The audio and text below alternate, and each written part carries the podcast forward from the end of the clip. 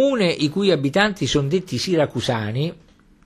Siracusa, Sarausa in siciliano, è capoluogo del libero consorzio comunale omonimo in Sicilia.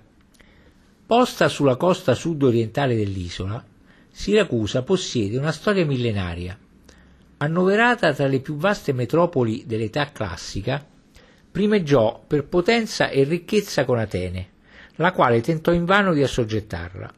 Fu la patria del matematico Archimede, che si pose a capo della sua difesa durante l'assedio dei Romani nel duecentododici avanti Cristo Siracusa fu per secoli la città capitale della Sicilia, fino alla conquista da parte degli Arabi avvenuta nell'ottocentosettantotto. Trasformatasi in epoca spagnola in una fortezza, il suo centro storico, Ortigia, assunse l'odierno aspetto barocco con la ricostruzione intrapresa a seguito del violento terremoto del milleseicentonovantatré. Durante la Seconda Guerra Mondiale, nell'anno millenovecentoquarantatré, venne firmato a sud-ovest di Siracusa, in contrada Santa Teresa Longarini, l'armistizio che sanciva la cessazione delle ostilità tra il Regno d'Italia e le forze alleate degli anglo-americani, passato alla storia come l'armistizio di Cassibile. Caratterizzata da ingenti ricchezze storiche, architettoniche e paesaggistiche, la città di Siracusa è stata dichiarata dall'UNESCO nel duemilacinque, congiuntamente alle necropoli rupestri di Pantalica, patrimonio dell'umanità. L'isola di Ortigia, il centro storico, chiude a levante l'insenatura del Porto Grande. In terra, i quartieri moderni raggiungono l'altopiano delle Epipoli. In un quadro solare, sulla riva ionica, si offrono testimonianze incomparabili dell'età in cui, insieme ad Atene ed Alessandria d'Egitto, la città fu uno dei maggiori centri politici e culturali del mondo greco. Il Duomo, di chiaroscuri barocchi in facciata, è racchiuso nel peristilio dorico del Tempio di Atena, che aveva in cima lo scudo dorato della dea, scintillante segnacolo ai marinai, nel bacino della fonte Aretusa di fronte al mare crescono i papiri. Dalla cavea in roccia del teatro greco si hanno negli occhi il cielo, la città, il mare e le reliquie della scena sulla quale si recitava Eschilo, e con Epicarmo nel secolo quinto avanti Cristo nacque la commedia. Singolarissime le latomie, case a cielo aperto di enorme profondità, dispiegano al riparo delle masse tagliate dalla sega antica freschi e lussureggianti giardini di fichi e di aranci. Nel millenovecentootto vi nacque Elio Vittorini. Storia e sviluppo urbano. Oggi la città moderna ha colmato gli spazi tra l'antico insediamento dell'isola di Ortigia e gli estremi liti urbani, limiti urbani della città greca, ma ancora negli anni millenovecentotrenta si poteva leggere su una grande enciclopedia alla voce Siracusa che la moderna città è ridotta a occupare solo la piccola isola di Ortigia, che rappresentava appena un quartiere della città antica. Fu su quella piccola isola che nel corso del secolo ottavo avanti Cristo a un precedente insediamento indigeno si sovrappose un gruppo di corinzi, che vi fondò la seconda colonia greca di Sicilia col nome di Siracousai, dalla vicina palude Siraca. La città crebbe rapidamente, fondò a sua volta tre subcolonie, fra cui Camarina, e occupò la terraferma erigendovi il quartiere di Acradina, sulla piana tra i, port- tra i due porti a est e a ovest dell'istmo, sin dove oggi c'è la stazione ferroviaria. Nel quattrocentottantacinque avanti Cristo, chiamato da Gela, da Gela a sedare le discordie del governo democratico, Gelone si fece tiranno di Siracusa. Per effetto di un trasferimento di popolazione da lui ordinato da Gela, da Camarina e da Megara Iblea, sorsero sulla terraferma altri due quartieri, Iche, oggi Santa Lucia, e Neapoli, corrispondente all'attuale zona archeologica. Fu con Gelone che Siracusa accorse in aiuto di Agrigento contro i cartaginesi, battendoli a Imera, in quello stesso quattrocentottanta avanti Cristo, in cui la Grecia fermava i persiani. La successiva vittoria navale di Cuma contro gli Etruschi, quattrocentosettantaquattro avanti Cristo, segnò l'inizio di una vasta espansione commerciale e marittima. Tornata nel quattrocentosessantasei avanti Cristo al governo democratico, la gloria e la potenza di Siracusa dettero ombra ad Atene, che tentò di assoggettarla in un celebre assedio da cui uscì battuta nel quattrocentoquattordici avanti Cristo. Sotto l'incalzare di un nuovo pericolo cartaginese, prese il potere Dionisio primo, che, a difesa della città, costruì sull'altopiano dell'Epipoli il castello Eurialo. Anche se Dionisio primo non riuscì a cacciare i cartaginesi dalla Sicilia, fu sotto di lui che lo stato siracusano raggiunse il culmine della sua potenza.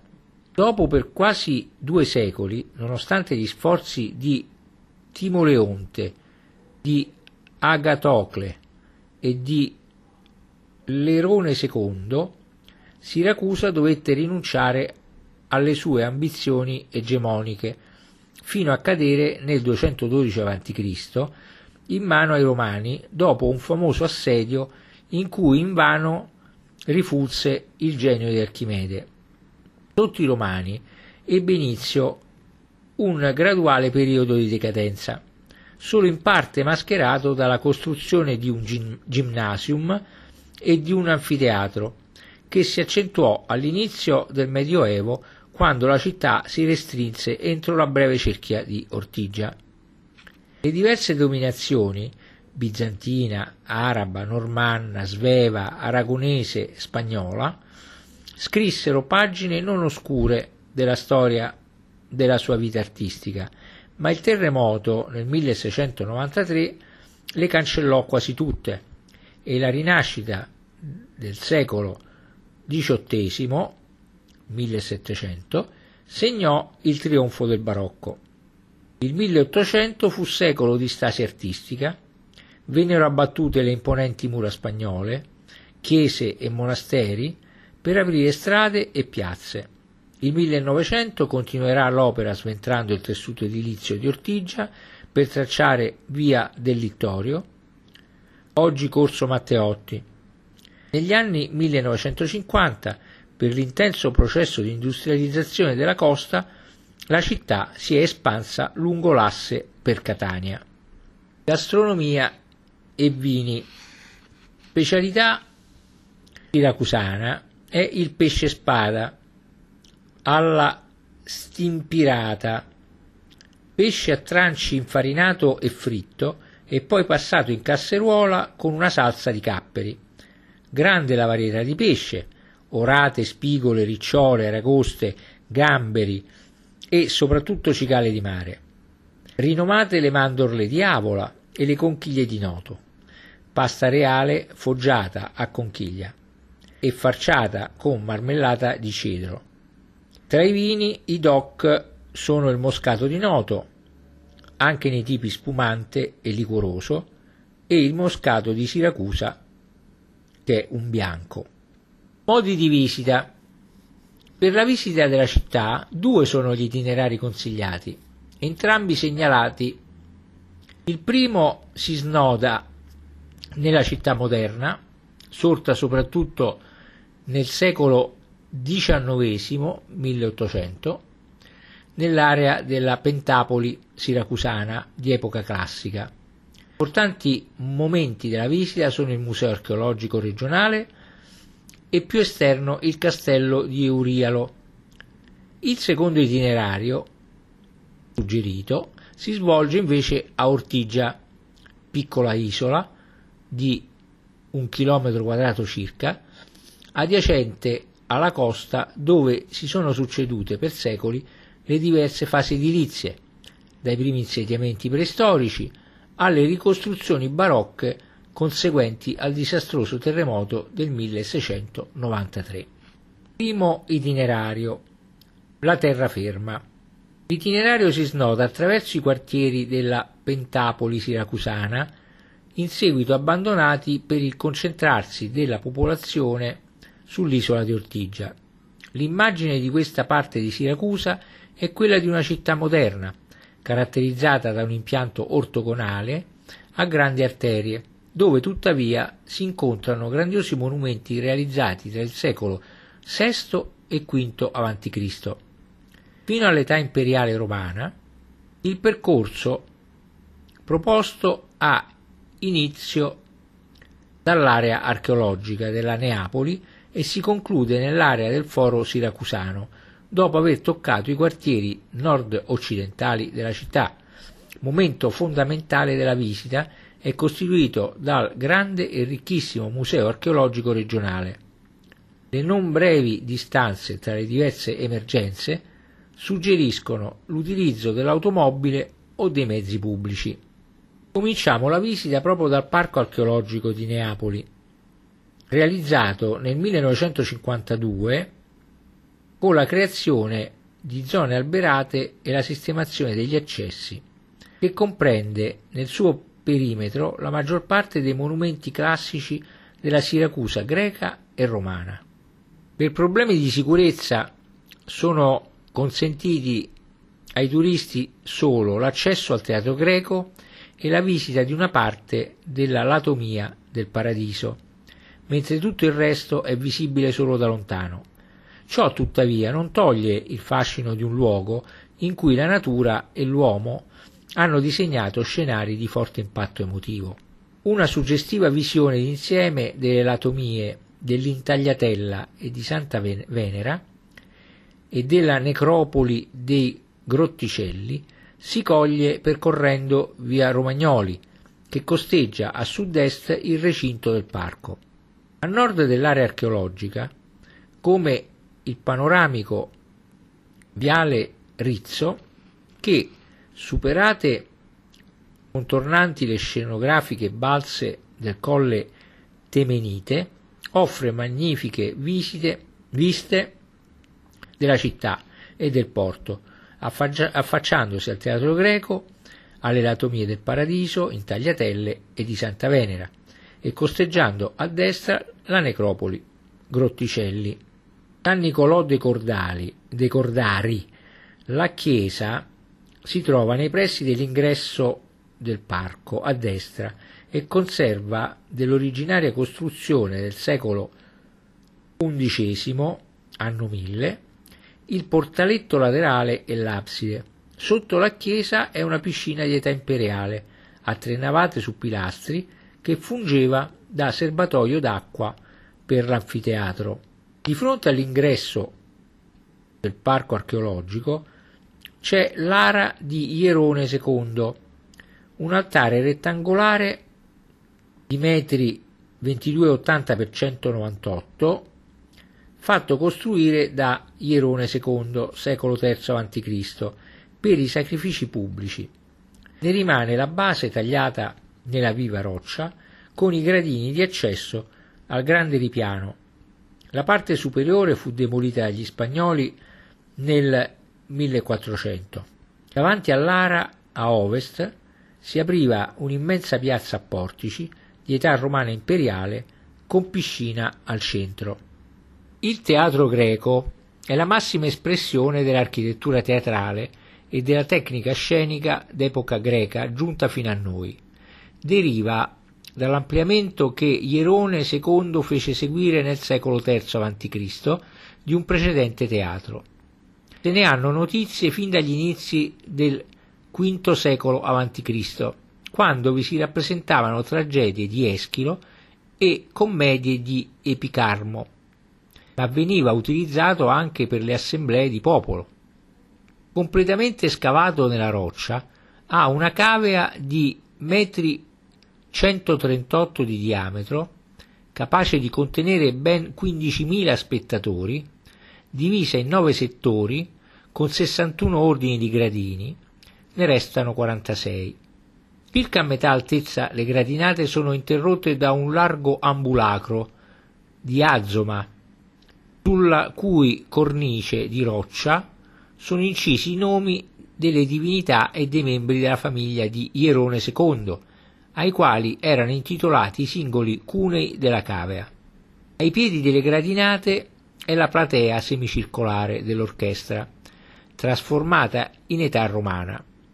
Di fronte la vasta spianata, fiancheggiata da due piloni di sasso vivo, ove sorgeva la scena, di cui rimangono scarsissimi resti. L'edificio scenico, i muri limitanti la cavea, la parte superiore di questa e in genere le strutture costruite in blocchi di calcare furono smantellati da Carlo quinto a partire dal millecinquecentoventisei per ricavarne i materiali da costruzione per le fortificazioni intorno ad Ortigia. Una terrazza rettangolare intagliata nella roccia domina la cavea del teatro. Vi sorgevano due lunghi portici ad angolo retto, destinati ad accogliere gli spettatori in caso di piogge improvvise. Nella parete rocciosa alle spalle di questa si notano una grotta ninfeo dedicata alle muse e nicchiette per le immagini votive legate al culto degli eroi, dette pinaches. Sulla sinistra si apre la via dei sepolcri, tagliata in trincea nella roccia. Lungo le pareti sono altri incavi votivi e ipogei funerari di età bizantina. Dalla terrazza sono visibili a ovest i resti di un santuario di Apollo, il suo sacro recinto, detto Temenos, dava nome al colle Temenite, alle cui pendici si appoggia il teatro. L'anatomia del paradiso, bellissima, è la più vasta e celebre tra le latomie siracusane, antichissime cave di pietra aperte al margine sud dell'altopiano roccioso per estrarre i blocchi di calcare bianco-grigio utilizzati nella costruzione di edifici e mura della città. Lo scavo creò ampie cavità dalle pareti strapiombanti, ora all'aria aperta, ora con volte sostenute da alti piloni, che il calore del sole e l'intensa umidità hanno poi trasformato in lussureggianti giardini. Oltre che dalla grandiosità dell'insieme ambientale, l'interesse dell'anatomia del paradiso, profonda venti quarantacinque metri e con volta in parte crollata, è dato dal celebre orecchio di Dionisio e dalla grotta dei Cordari. L'orecchio di Dioniso, di Dionisio è una grotta artificiale, lunga uno virgola sessantacinque metri, larga da cinque a undici e alta ventitré, che va restringendosi man mano in alto, quasi ad arco acuto. Il nome, dovuto alla forma che ricorda il condotto uditivo, le fu dato da Caravaggio nel milleseicentotto e dal nome derivò la leggenda che Dionisio adibisse la grotta a carcere per poter ascoltare dall'alto quanto i prigionieri dicevano anche a bassissima voce. La grotta, infatti, è celebre per la sua straordinaria proprietà acustica, capace di ampliare qualunque suono, consentendone il chiaro ascolto in prossimità del suo ingresso. La grotta dei Cordari, accanto all'orecchio di Dionisio, è così detta dai, de, dai Cordari che vi hanno esercitato per secoli il loro mestiere, favorito dall'umidità del luogo. Il profondo scavo, con volta sorretta da pilastri, è molto suggestivo per la vegetazione di muschi e capelvenere e per i giochi di luce. Sulle pareti e sul soffitto si notano in alcuni punti distintamente i piani di estrazione dei blocchi di calcare. L'anfiteatro romano si raggiunge attraversando un giardino, il cui accesso è di fronte alla chiesa di San Nicolò dei Cordari, lungo il viale che conduce al belvedere sull'anfiteatro. Sono stati sistemati sarcofagi litici provenienti dalle necropoli di Siracusa e di Megara Iblea.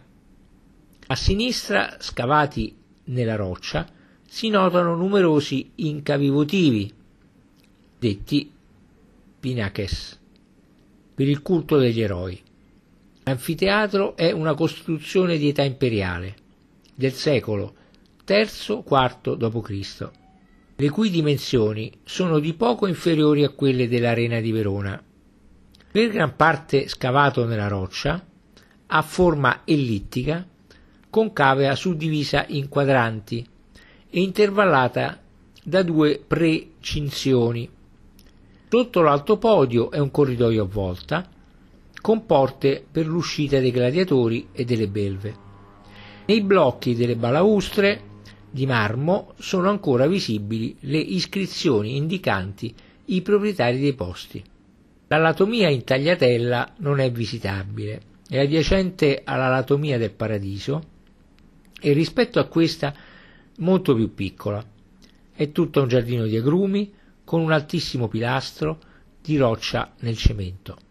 Un arco tagliato nel diaframma roccioso la mette in comunicazione con l'anatomia di Santa Venera, trasformata in delizioso, delizioso giardino. Nelle alte pareti verticali sono scavate numerose nicchiette votive per il culto degli eroi. La necropoli dei Grotticelli è al margine nord-orientale dell'area archeologica, è anch'essa visibile da via Romagnoli.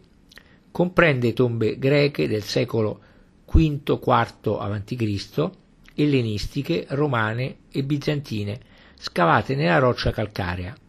All'angolo sud-est del complesso una tomba a camera, con frontone dorico e due mezze colonne laterali, ricavate dal masso. È detta tomba di Archimede. Si tratta in realtà di un colombario romano del primo secolo dopo Cristo, con due ordini di nicchie per le urne cinerarie. San Giovanni Evangelista, distrutta dal terremoto nel milleseicentonovantatré e mai ricostruita, occupa il sito di una basilica martiriale del sesto secolo, rifatta in età normanna. Precedono la chiesa tre arcate residue di un portico ricomposto con elementi trecenteschi. Alle sue spalle è la chiesa di San Giovanni Battista, eretta nel millesettecento in direzione ortogonale rispetto all'asse maggiore del preesistente edificio. In un cortile a destra, dove sono i resti dell'antica basilica, si apre l'ingresso alla cripta di San Marciano, primo vescovo di Siracusa, a croce greca e triabsidata del secolo sesto. I quattro pilastri all'incrocio dei bracci hanno capitelli con, sim- con i simboli degli evangelisti. Alle pareti resti di affreschi dell'età medievale, dall'età medievale al secolo diciassettesimo, milleseicento. Passa quindi alle catacombe di San Giovanni, necropoli sotterranea del quarto quinto secolo, ricavata dall'ampliamento di un acquedotto greco scavato nella roccia e più volte manomessa per le ricerche di corpi di santi e di tesori.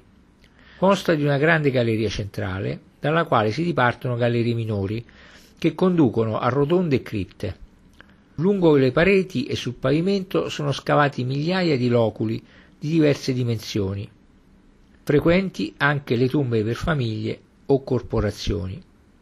Santuario della Madonna delle Lacrime, inconfondibile punto di riferimento visivo per la città. Sorge sul luogo in cui nel millenovecentocinquantatré avvenne un fatto ritenuto miracoloso. È costituito da un immenso cono, alto circa uno virgola novanta metri, iniziato nel millenovecentosessantasei e completato solo molti anni dopo, sia per mancanza di fondi, sia per le vivaci polemiche suscitate dal faraonico progetto. Alle spalle del santuario si apre Piazza della Vittoria, dove scavi recenti hanno portato in luce un tratto di un'ampia strada pavimentata, con direzione est-ovest, il cui tracciato fu certamente in uso da epoca classica, al secolo terzo quarto dopo Cristo. A sud della strada sono i resti del santuario di Demetra e Core, citato da fonti storiche.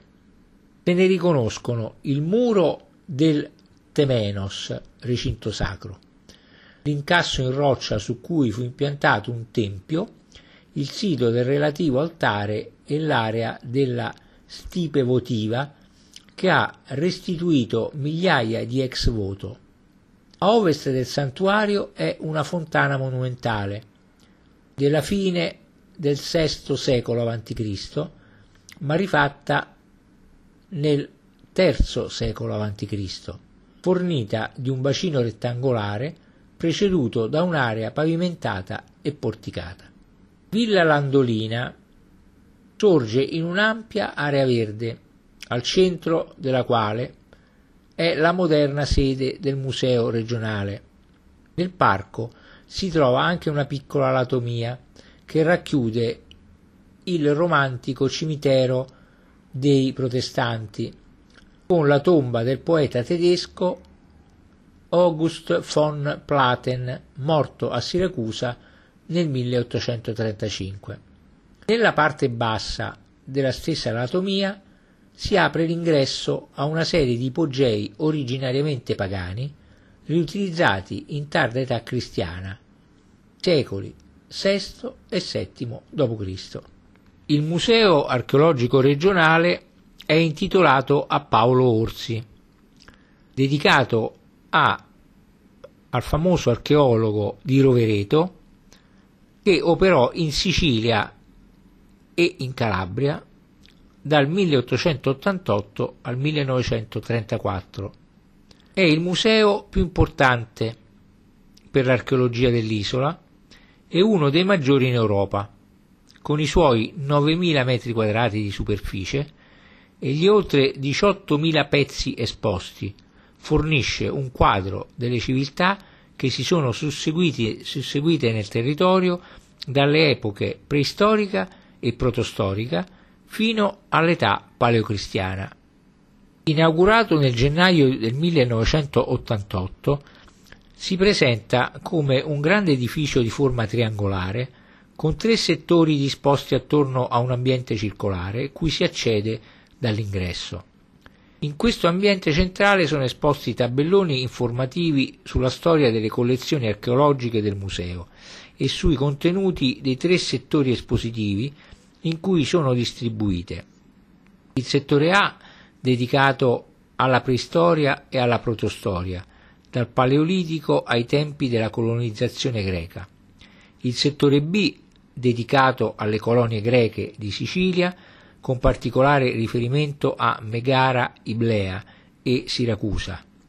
Il settore C, con reperti provenienti da Eloro e dalle subcolonie di Siracusa, Acrai, Casmenai e Camarina, dai centri indigeni dell'interno, dalle colonie d- doriche di Gela e Agrigento. Un piano seminterrato di tremila metri quadrati ospita i depositi, i laboratori e al centro un auditorium dove si proiettano audiovisivi propedeutici alla visita. Entriamo quindi al settore A, dedicato alla preistoria e alla protostoria, come detto, e preceduto da una sezione geologica con fossili, campioni di roccia e tabelloni che illustrano in particolare la geomorfologia della regione Iblea.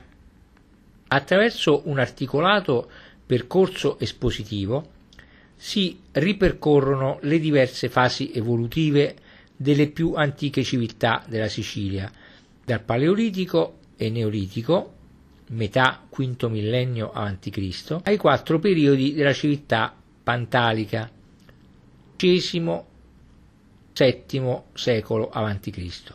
I più antichi reperti provenienti da giacimenti del Paleolitico superiore e del Mesolitico, quinto millennio avanti Cristo, sono quasi esclusivamente in pietra, con tendenza al microlitismo. Nella successiva età neolitica, quarto terzo millennio avanti Cristo, sono presenti anche oggetti in osso e ceramiche. L'età del rame, fine terzo inizi secondo millennio avanti Cristo, è rappresentata da una serie di siti. Lo stile decorativo delle ceramiche e le loro forme, oltre a documentare una grande varietà di facies culturali, testimoniano apporti e influssi culturali del mondo egeo-anatolico.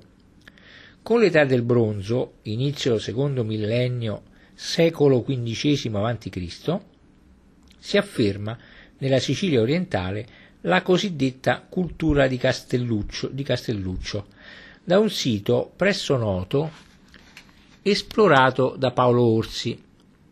I siti preistorici ascrivibili a questa cultura propongono non solo una tipica ceramica dipinta, che testimonia l'esistenza di rapporti con il mesoelladico greco, ha anche un ricco strumentario in selce, i primi oggetti in metallo, le prime importazioni dal mondo greco e alcuni oggetti in osso di finissima fattura. Segue la cultura di Tapsos, il cui nome deriva dal centro situato sulla penisoletta omonimo, omonima, oggi Magnisi, nel golfo di Augusta, poco a nord di Siracusa. Sono esposti corredi funerari Dalla necropoli, dalle necropoli esplorate da Paolo Orsi e ceramiche indigene, particolari per forma e decorazione, rinvenute nel vasto abitato recentemente esplorato. Interessanti anche le ceramiche d'importazione, micenee, cipriote e maltesi, le armi e gli oggetti di ornamento importati dall'area egea, dei secoli quindicesimo e tredicesimo avanti Cristo, spiegano nell'esposizione i materiali ascrivibili alla cultura di Pantalica, dal nome del sito archeologico nell'entroterra siracusano, dei secoli tredicesimo, metà settimo avanti Cristo. Chiudono le esposizioni di questo settore i materiali dalle necropoli dell'età del ferro, immediatamente precedenti la fondazione delle prime colonie greche. Passando al settore B, dove vengono documentati i vari centri della colonizzazione greca, divisi in ionici e dorici. Tra i reperti provenienti da Megara Iblea si segnalano le splendide sculture di età arcaica, la stele funeraria del medico Sambrotidas e statua in calcare raffigurante una madre che allatta due gemelli, entrambi del secolo sesto avanti Cristo. Frammenti architettonici di età arcaica e classica, corredi funerari dalle necropoli cittadine, ceramiche di produzione locale e di importazione dal mondo greco. All'ingresso del settore dedicato a Siracusa è esposta la celebre Venere Anadiomene, detta Venere Landolina dal nome del suo scopritore, rinvenuta nel milleottocentoquattro. Della città vengono presentati i materiali provenienti dai due più antichi quartieri, Ortigia e Acradina, e dalle necropoli che dal secolo ottavo al quarto avanti Cristo coprirono la fascia ai margini dell'abitato. Sono da segnalare inoltre i materiali provenienti dall'area dell'Apollonion e del Tempio Ionico di Ortigia, dall'area di Piazza della Vittoria in Acradina e i corredi tombali della necropoli del Fusco. Nucleo di manufatti di particolare interesse è quello delle terrecotte architettoniche dai templi di Apollo e di Atena. Al tempio di questa dea appartiene una parte della cornice marmorea, con grondaie e teste leonine del quattrocentottanta avanti Cristo. Era statua acrotariale di finissima fattura, rappresentante una vittoria alata, nello schema arcaico del volo. Concludono questo settore i materiali provenienti dai santuari extraurbani. Il pezzo più notevole è la testa arcaica in calcare proveniente dall'area delle fonti del Ciane. E siamo arrivati al settore C, che è dedicato alle subcolonie e ai centri indigeni dell'interno. I materiali esposti provengono dalle esplorazioni di Eloro, avamposto di Siracusa già alla fine del secolo ottavo avanti Cristo, e dalle tre subcolonie siracusane di Acrai, Casmerai e Camarina. A questi seguono reperti da alcuni centri indigeni ellenizzati. In partic- di particolare interesse è il nucleo di manufatti proveniente da Gran Michele, con tre pregevoli opere di statuaria: Demetra o Core, seduta in trono in, in terracotta, dorso di Curos in marmo e figura fittile femminile, tutte databili alla seconda metà del sesto secolo avanti Cristo.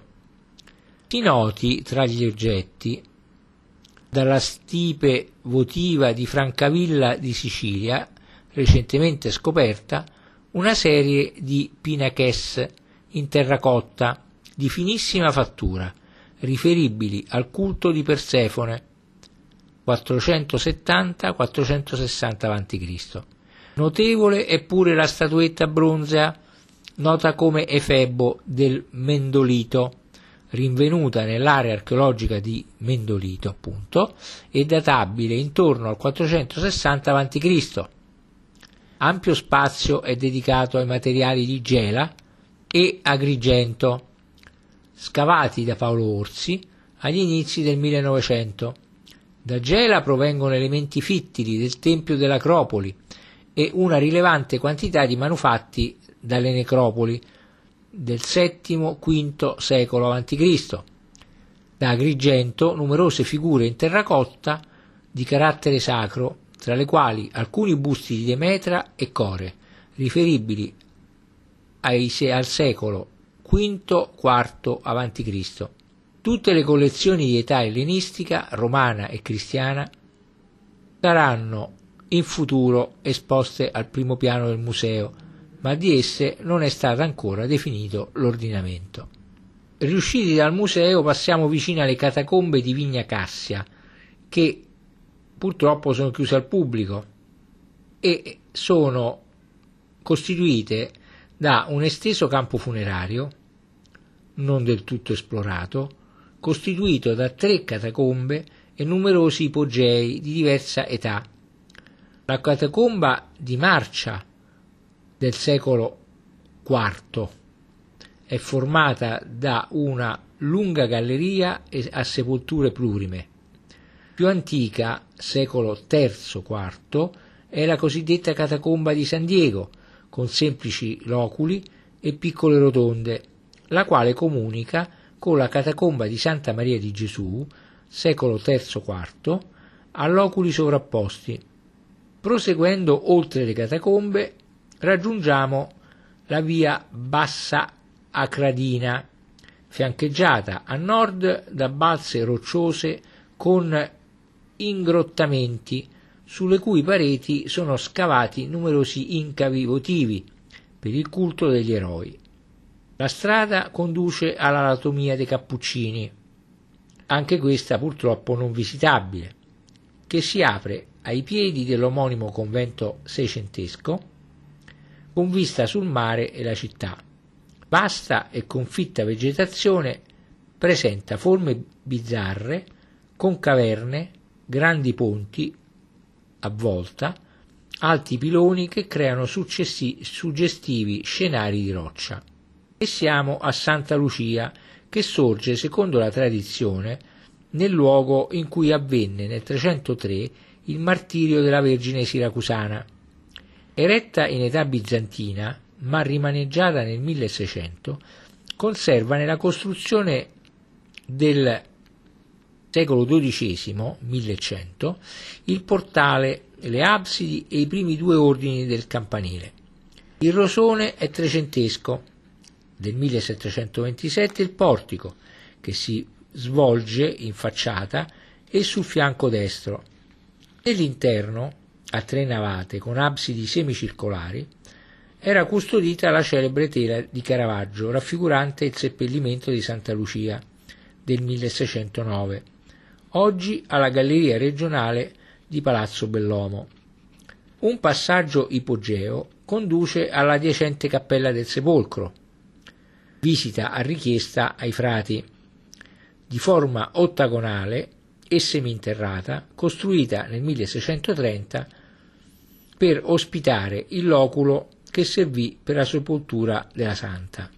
Sotto la chiesa, il convento e la piazza antistante si stendono le catacombe di Santa Lucia, che però non si possono visitare, assai complesse e solo parzialmente esplorate, cui parte più antica risale al terzo secolo. L'arsenale antico, i resti sono lungo la via dell'arsenale, in un recinto accanto alla ferrovia. Consistono in fosse rettangolari utilizzati per tirare in secco le navi da riparare.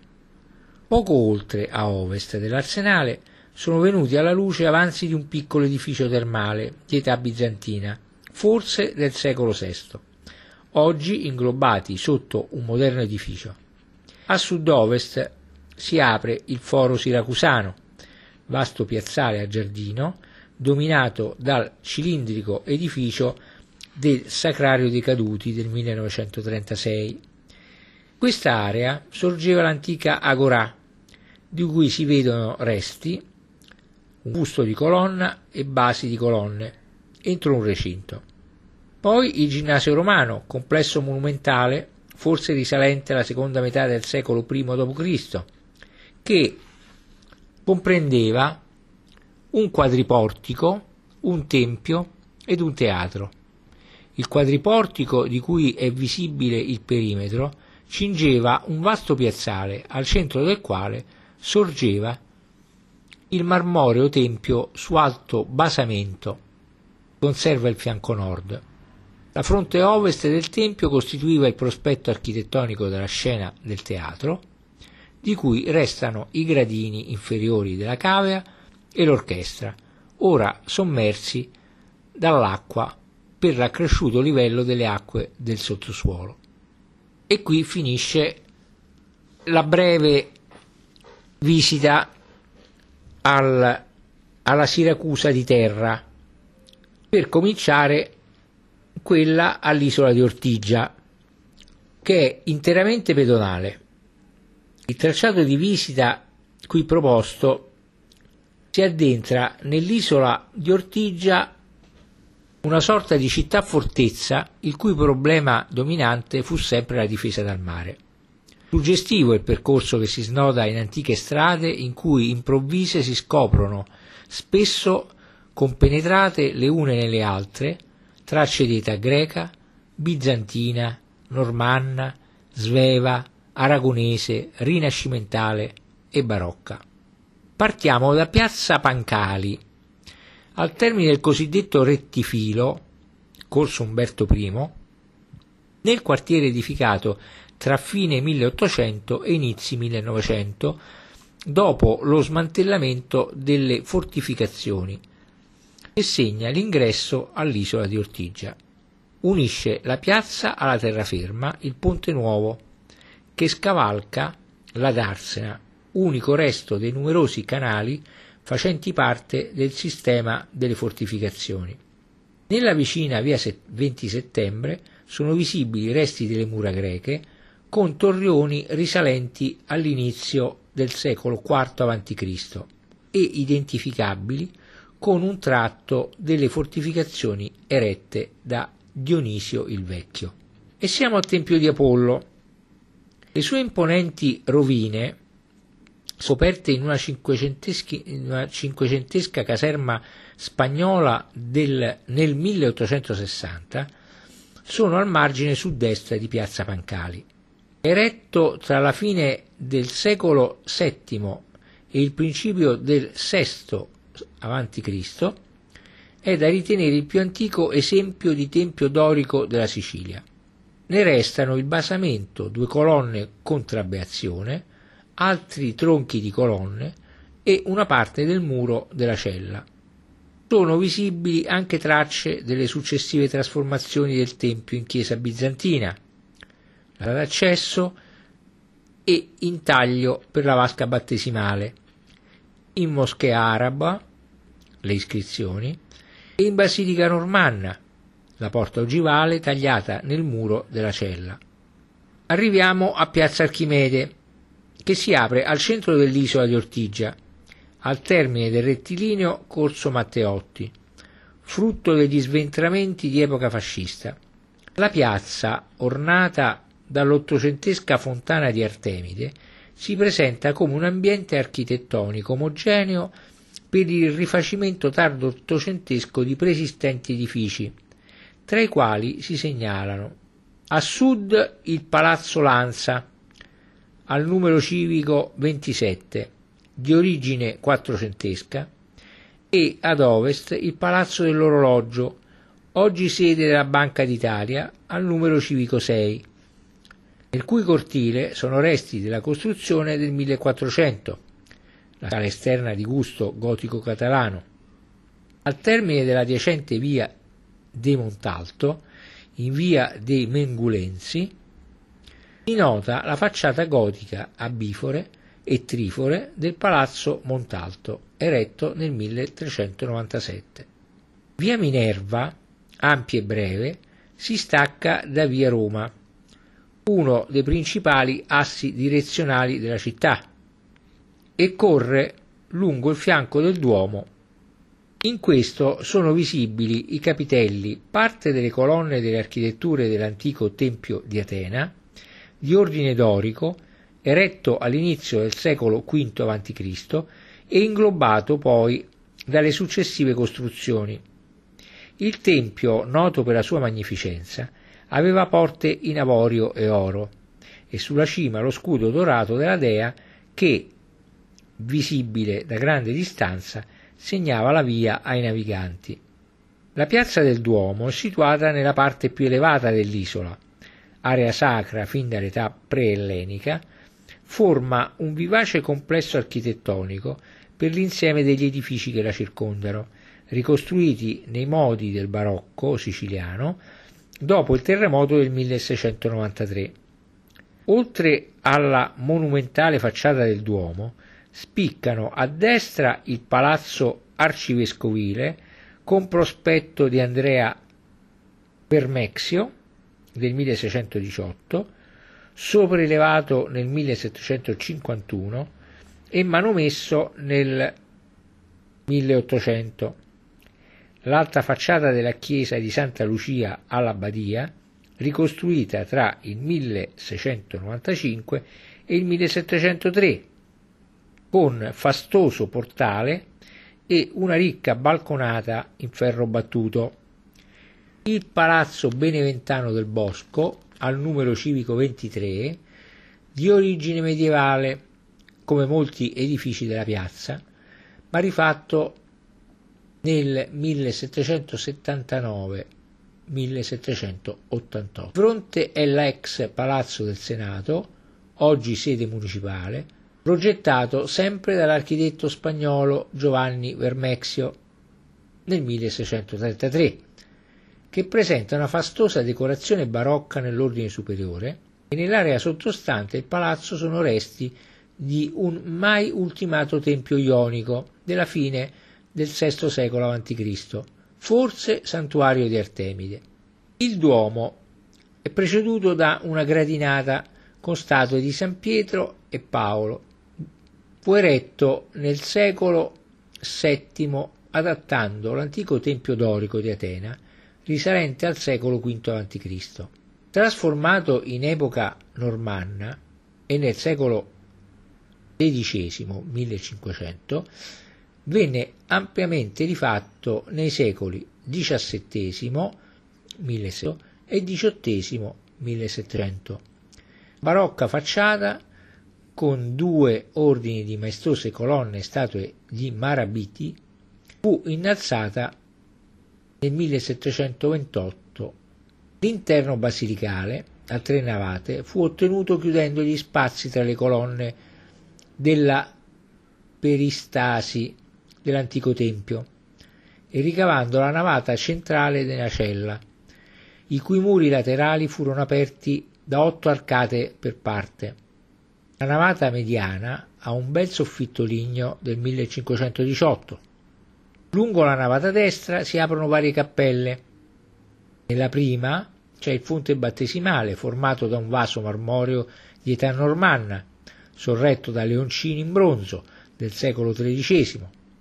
La seconda cappella ha un settecentesco paliotto d'argento all'altare e custodisce la statua di Santa Lucia di Pietrorizzo, sopra una cassa del milleseicentodieci attribuita a Nibilio e Giuseppe Gaggini, visibile però solo in occasione di solenni ricorrenze religiose.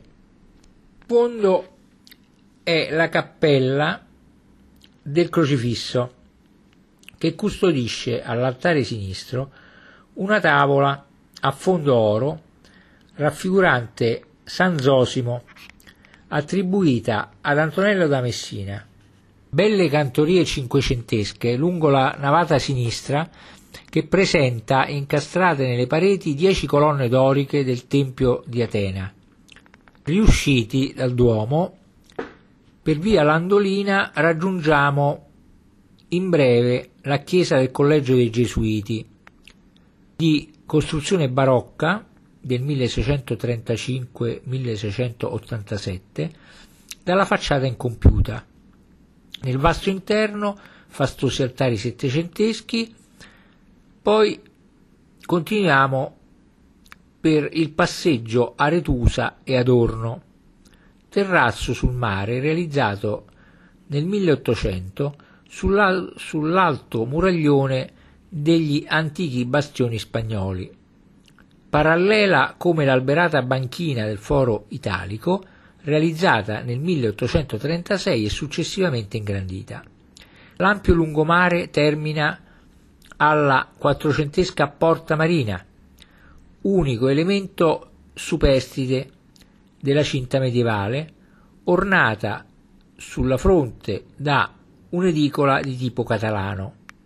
Poco distante è la piccola chiesa di Santa Maria dei Miracoli, eretta alla fine del secolo quindicesimo millequattrocento e poi modificata. La facciata ha un portale rinascimentale di tipo gaginesco, mentre all'interno l'originaria struttura, struttura gotico-catalana si riconosce nell'abside. E arriviamo alla famosa fonte Aretusa, millenaria sorgente d'acqua dolce, celebrata nell'antichità da Pindaro e Virgilio, in un bacino piantato a papiri, sistemato nel milleottocentoquarantatré. Il mito racconta che la ninfa Aretusa, ancella di Artemide, si gettò in mare dalle coste dell'Elide per sfuggire al dio fluviale Alfeo e ricomparve qui sotto forma di fonte. Dal vicino terrazzo panorama sull'insenatura del Porto Grande, fin dall'antichità porto di Siracusa, all'orizzonte i Monti Iblei e il profilo dell'Etna. Arriviamo al castello Maniace, che si trova sull'estremità della punta meridionale dell'isola di Ortigia. È un interessante esempio di architettura militare del periodo svevo, innalzato per volere di Federico secondo intorno al milleduecentotrentanove. Prende il nome dal generale bizantino Giorgio Maniace, che nel milletrentotto riconquistò per breve tempo Siracusa. Nonostante le massicce manomissioni attuate già nel secolo sedicesimo millecinquecento, la monumentale fortezza conserva la struttura esterna duecentesca a pianta quadrata con torrioni cilindrici angolari. Notevole è il portale d'ingresso ad arco ogivale rivestito di marmi policromi sul lato di sud-ovest, resti di una grande trifora. L'interno, danneggiato dal terremoto del milleseicentonovantatré e dallo scoppio di una polveriera nel millesettecentoquattro, adibito in termini più recenti a prigioni e caserma, conserva ben poco dell'originale struttura. Poi c'è la chiesa di San Martino, che è un rimaneggiamento del milletrecento di una basilica paleocristiana del secolo sesto, con portale a colonne e rosoncino. L'interno, liberato da sovrapposizioni posteriori, è stato riportato alla fisionomia trecentesca.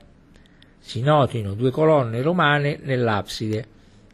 Arriviamo alla galleria regionale, importante per le sue raccolte di pittura e scultura dell'Alto Medioevo fino a oggi e per le collezioni di arte applicata. È ospitata nell'ex monastero di San Benedetto, costituito da due parti distinte. Compongono il complesso il trecentesco Palazzo Parisi e il ben più ampio, ampio Palazzo Bellomo, dal milletrecentosessantacinque abitazione dell'omonima famiglia, e acquistato dalle monache di San Benedetto nel millesettecentoventicinque. Di origine duecentesca, il severo edificio è caratterizzato al piano terreno da tipici elementi architettonici del periodo svevo, mentre al piano superiore sono evidenti i rimaneggiamenti attuati nel secolo quindicesimo millequattrocento, di chiara impostazione catalana. Si entra in un atrio e nel cortile a portico, che conservano parti della costruzione duecentesca, tra cui arcate e semipilastri, mentre i pilastri del portico sono del millequattrocento, come pure la bella scala esterna di accesso al piano superiore, decorata con motivi di arte catalana.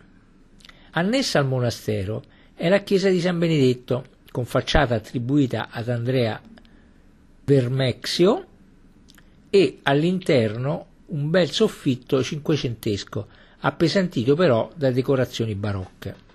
La sezione delle sculture, dall'età bizantina al Rinascimento, è raccolta sotto il portico e nelle sale attigue. La prima sala, le prime sale espongono sculture paleocristiane e bizantine dei secoli quinto, nono e sculture medievali dei secoli dodicesimo quattordicesimo.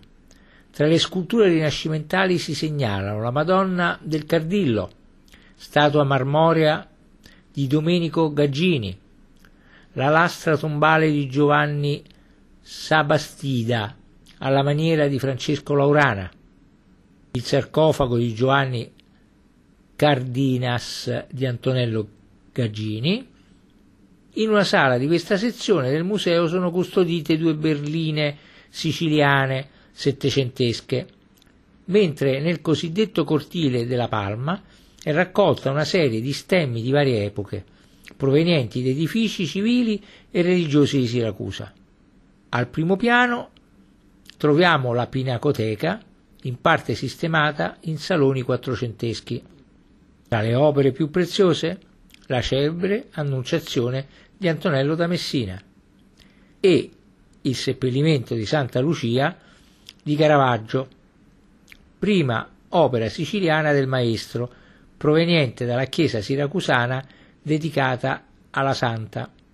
Sono esposte anche tavolette italo-bizantine e slavo-bizantine dei secoli quindicesimo diciottesimo, tra le quali un altarino portatile della scuola Stroganov, Stroganov del millecinquecentonovanta circa, e tra i dipinti catalani, siciliani e veneti dei secoli quattordicesimo quindicesimo si segnalano San Leonardo, attribuito a Lorenzo Veneziano del secolo quattordicesimo, Madonna col Bambino e Sante di Pedro Serra del secolo quattordicesimo, Trasfigurazione e Santi di Giovanni Francesco da Rimini, Trinità di Marco di Costanzo millequattrocentonovantasei circa.